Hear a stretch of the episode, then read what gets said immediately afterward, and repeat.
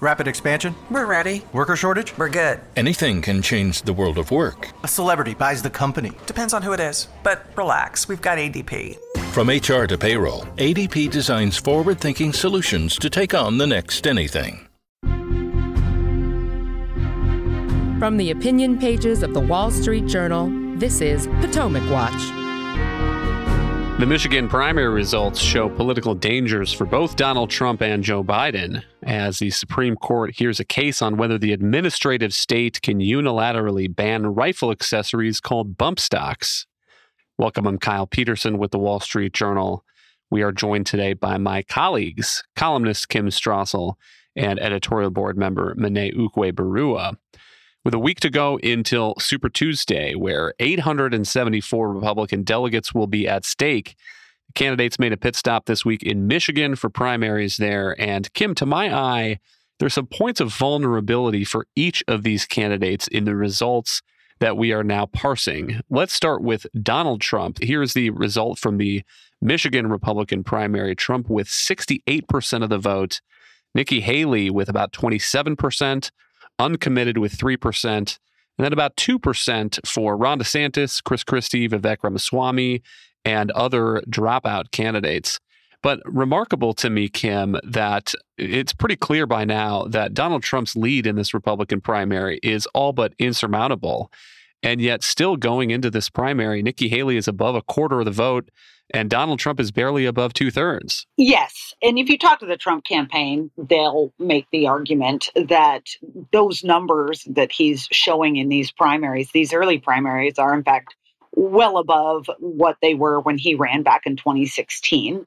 And they'll say that he consolidated support nonetheless when it finally came time to have that convention and obviously, by the time it came for everybody to go vote, he did indeed have a lot of the Republican Party's base. Does that translate to this time around, given that people have now experienced him in office? Some people really do seem to be turned off by him. You have a number of polls suggesting that those who are voting against him now, significant proportions of them say that they would also view him as not fit for office if he was ultimately convicted of one of the crimes that he has been charged with. So I do think that it's certainly a different circumstance and he's going to have to do, I think, some more work to try to get Republicans on board with this candidacy. But notable to me, Mene, that Trump continues underperforming his polling. So there was a, a poll out uh, earlier this week from Emerson College that showed the Republican primary result being 76% Trump to 24% Haley. There was another poll earlier this month from Morning Consult that suggested it was 79% to 19%. And again, those are polls of the Michigan Republican primary. And the final result that we have now is off that by something like, you know, eight or 10 points. And so if you look at polls showing in November that President Trump is two or four points ahead of Joe Biden, I start to wonder how confident the GOP really feels in those polling results. And I agree with Kim that the job of Donald Trump right now should be to be reaching out to those Nikki Haley voters, trying to reassure them about what he would do in office, how he would govern in a second term, and trying to win them over. And he seems to almost revel in doing the opposite and continuing to antagonize her supporters. Right. Well, on the question question of Trump underperforming the polling in a lot of these primaries, there are a couple possible explanations for that. One is a longstanding Trump effect in polling, which is a theory floated mostly by his supporters, which is that a lot of Trump supporters realize how unpopular he is in the eyes of the mainstream media and in the eyes of his detractors and are afraid to suggest that they actually are going to vote for Trump in the end. And so the composition of some of these polls can sometimes be inconsistent with the feelings of actual voters. But on the other hand, there could be a more palpable practical problem that Trump is facing in terms of actually energizing his voters to come out to the ballot box because he has such a commanding lead. It's possible that people are being called by a pollster and saying that they support support Trump and that they're likely voters. But at the end of the day, they're so confident in his victory that if anything comes up in their day, they're not necessarily going to follow through with their plan to spend a couple hours going to actually cast that vote. But either way, it is very clear that Trump definitely is not doing the kind of outreach that you're describing to the moderate voters in the Republican Party who have some hesitancy about his candidacy. He is focused on turnout, holding rallies that are aimed directly at his most loyal supporters, contacting them online, and trying to get them energized about himself and the possibility of coming back to office and reliving the experiences that made them so enthusiastic about him in the first place. I don't think that he thinks it's possible to win over voters who aren't already in his camp, and he doesn't think it's worth his effort to do that. And so that's uh, dangerous because he's going to need the support of every a Republican affiliated voter in order to go into the general election. And this is the period of time when he could be doing some of that outreach. But he's confident enough that I'm always going to have above 50% support in every primary and I don't need to really focus on uh, expanding my coalition right now. Let's turn to President Joe Biden. There had been an organized effort by pro Palestinian, anti Israeli voters to cast a ballot for uncommitted in the Democratic primary as a way to send a message to Joe Biden about his Israel policy. And let's listen to Governor Gretchen Whitmer explaining yesterday why she thinks Biden can win those voters back in November. This is a state that it's always close elections. There is a sense of urgency. And, you know, as I've engaged with, with Michiganders um, of, you know, various backgrounds, I know that this is a, a high concern. It is re traumatizing for so many people who've come to Michigan or their, their ancestors came to Michigan to flee um, violence like they see playing out on TikTok halfway around the world every day. It is re-traumatizing.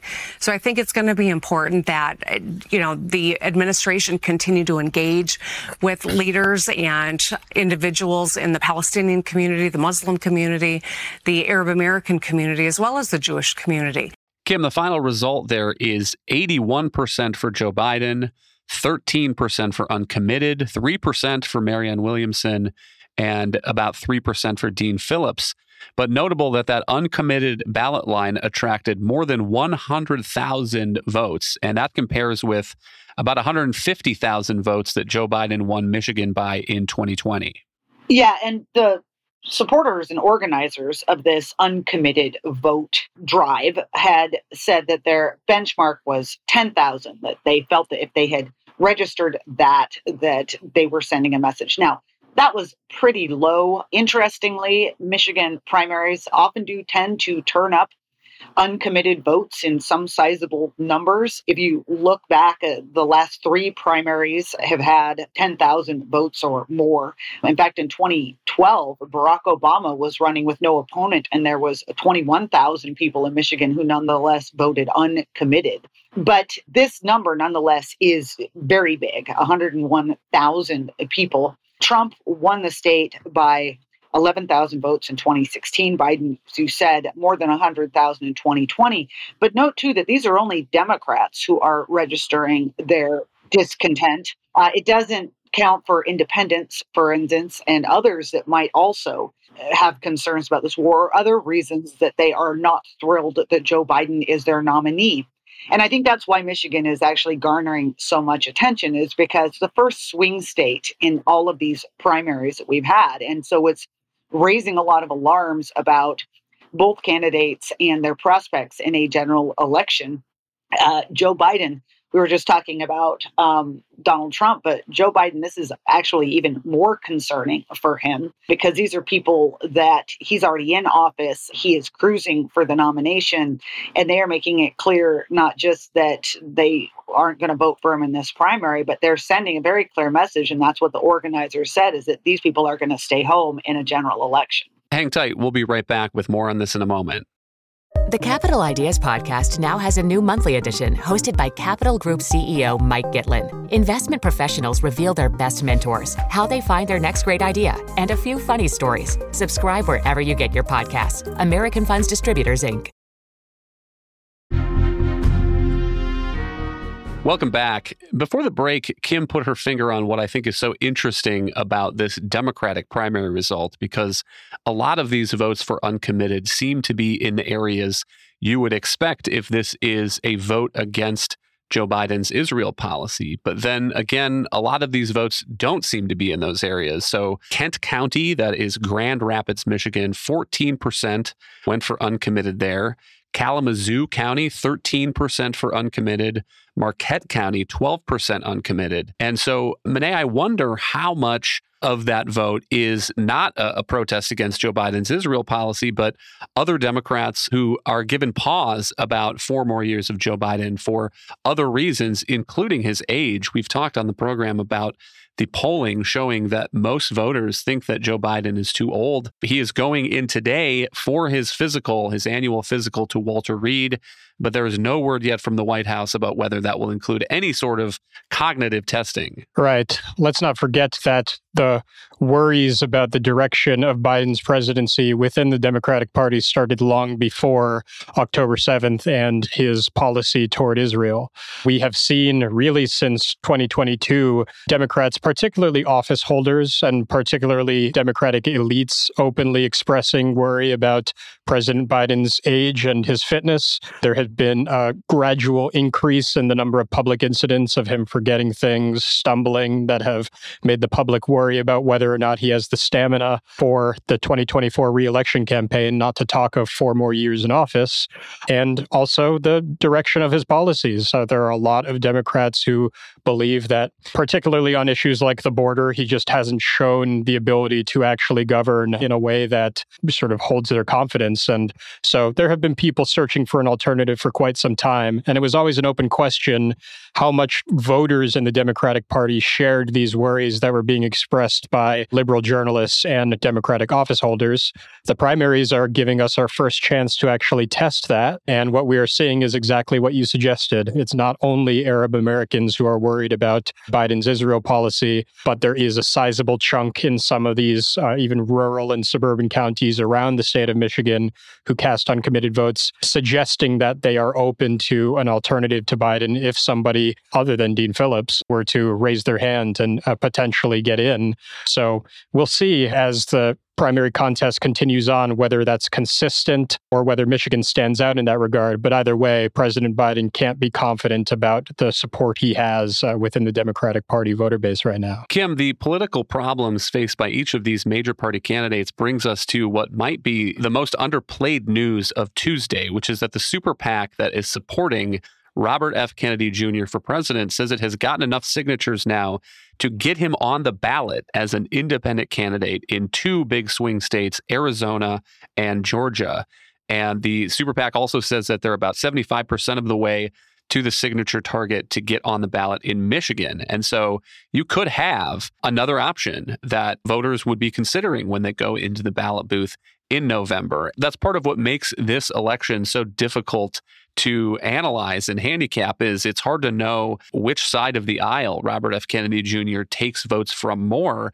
And that's before we throw in the idea of a potential no labels candidate, which is also being circulated. Yes. And by the way, RFK, it looks as though he had qualified already for the Utah and New Hampshire and Hawaii ballots. But what's really getting attention here, as you note, is that these are two swing states. And if you look at polls, and we haven't seen any in a while, but there were some polls from last fall showing him pulling a sizable number of votes in those states next to both Trump and Biden. And what does that mean? Because one thing that's just interesting here is look, we've had some very, very close elections recently when it comes to the electoral count vote. And this doesn't just have the potential to maybe swing this race one way or the other in a Joe Biden or a Donald Trump direction.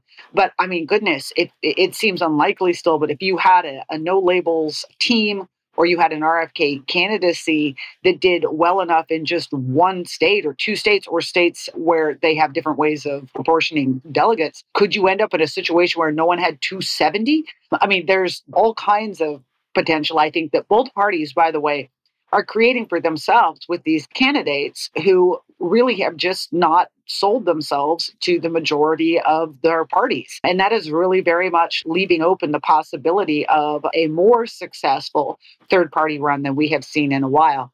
I would note that this is obviously very much concerning Democrats. And in fact, the Democratic National Committee recently filed an FEC complaint against the RFK campaign, alleging that its super PAC was engaging in illegal coordination with the campaign over some of this work for ballot access we'll see where that goes. But this is alarming enough to DC insiders that people are now trying to derail the RFK campaign, as it were. Another X factor is we don't know whether no labels will get on the ballot or where it will be on the ballot or even who its candidate might be. Joe Manchin has said that he's not running for president. No labels express some interest in Nikki Haley, but I don't think she is going to go that route. And so we don't really know who they would even put up for this. But the most recent Harvard Harris poll here's the question if Trump was the Republican nominee and Biden the Democratic nominee, would you consider an independent moderate candidate?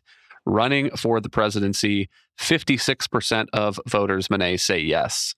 Yeah, again, I think that that's an inevitable consequence of the dissatisfaction with both of these candidates. Interestingly enough, RFK very much is not in the mold of what the No Labels platform is looking for, which is essentially a more traditional establishmentarian type who would be able to synthesize popular views from both of the parties, looking for someone who, for example, would pursue a comprehensive immigration reform package, securing the border while also enhancing pathways to legal immigration Christian moderation on issues like abortion, taxation, trying to bridge the middle, whereas RFK is more of uh, building a popular following among more populist inclined voters who are skeptical of the public health regime, have concerns about trade and a few other longstanding issues that I think some populist people feel have not been addressed by either party.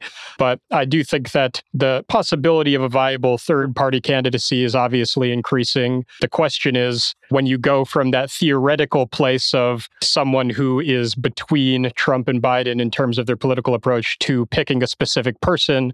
Will it be able to hold up? And will that person really have any success chipping away at the lead or of one of the other candidate in some of these swing states? And so all of that's yet to be determined, but we're going to start moving from a kind of theoretical anticipation of a third party run into looking at exactly who that might be and how it's going to affect the general election if the current trend holds. Hang tight. We'll be right back after one more break. This episode is brought to you by Vanta. Managing the requirements for modern security programs is increasingly challenging. Vanta's trust management platform helps you quickly assess risk, streamline security reviews, and automate compliance for SOC 2, ISO 27001, and more. Plus, save time by completing security questionnaires with Vanta AI. Learn how by watching Vanta's on-demand demo at vanta.com slash WSJ. That's V-A-N-T-A dot com slash WSJ. Don't forget, you can reach the latest episode of Potomac Watch anytime. Just ask your smart speaker, play the Opinion Potomac Watch podcast. From the opinion pages of the Wall Street Journal, this is Potomac Watch.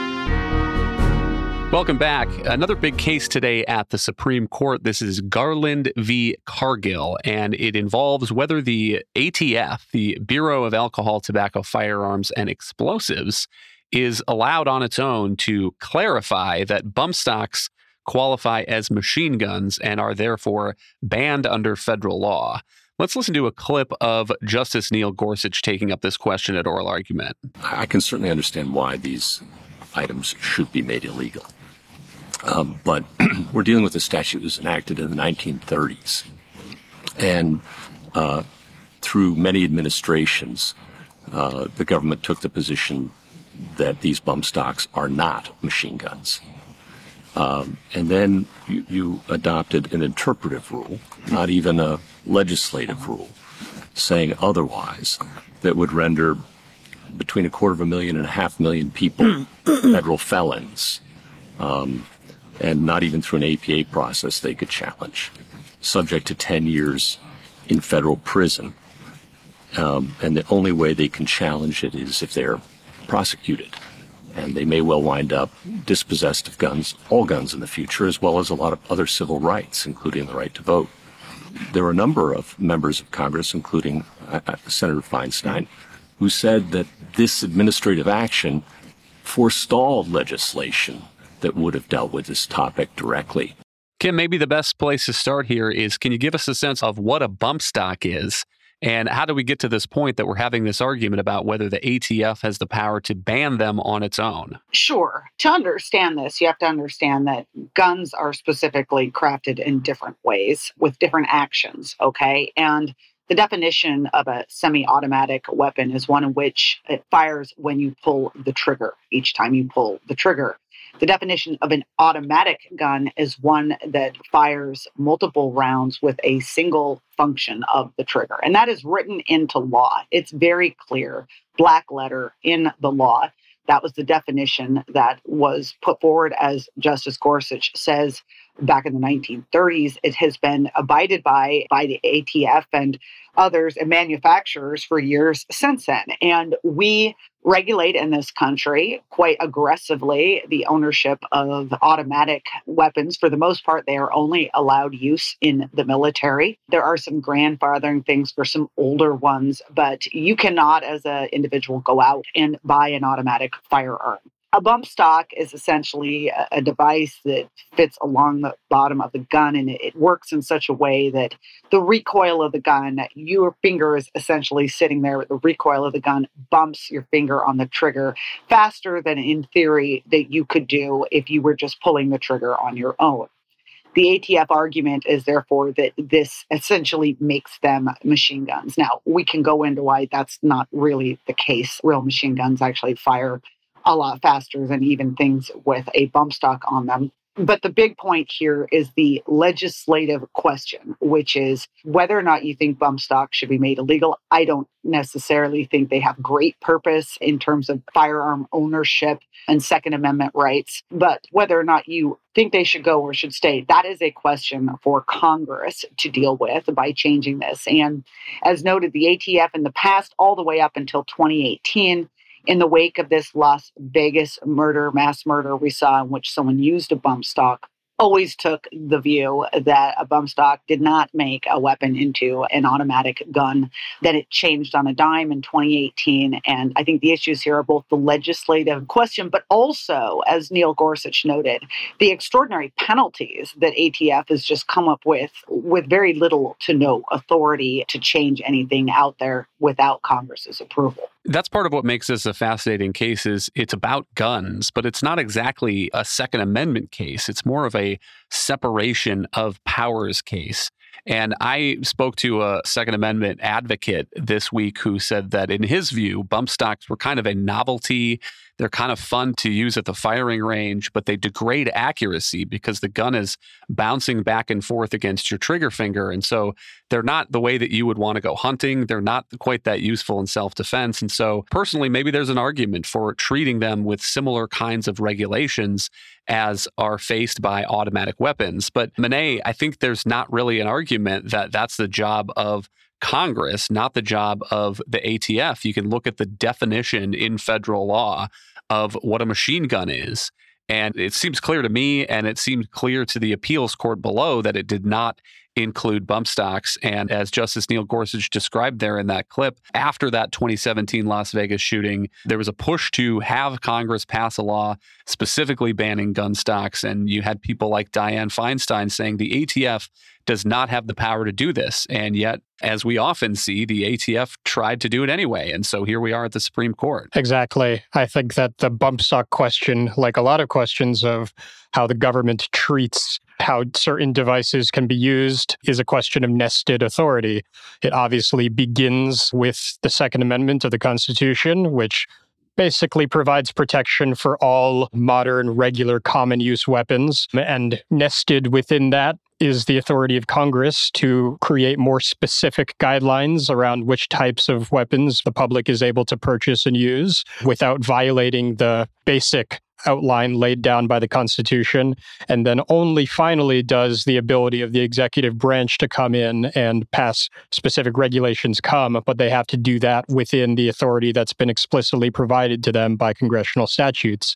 As Neil Gorsuch was suggesting, the relevant statute on machine guns clearly doesn't fit the exact definition of bump stock. It doesn't regard a single trigger action, even though it's modifying it to make it easier to pull the trigger. It is individual trigger actions, which means that if Washington wants to make it harder for the public to access these weapons, they have to make an addition to that statutory power, which only Congress can do. And so the Fifth Circuit seems to have got it right. It seems as if the Supreme Court is leaning towards that interpretation and suggesting that just because there might be broad will to regulate bump stocks and there might be even some practical reasons to do that, doesn't mean the ATF can go out and do it on a whim without getting specific congressional authority to do so. Thank you, Mene and Kim. Thank you all for listening. You can email us at pwpodcast at wsj.com. If you like the show, please hit that subscribe button, and we'll be back tomorrow with another edition of Potomac Watch. This episode is brought to you by Charles Schwab. Decisions made in Washington can affect your portfolio every day, but what policy changes should investors be watching? Washington Wise is an original podcast for investors from Charles Schwab that unpacks the stories making news in Washington and how they may affect your finances and portfolio. Listen at schwab.com slash washingtonwise.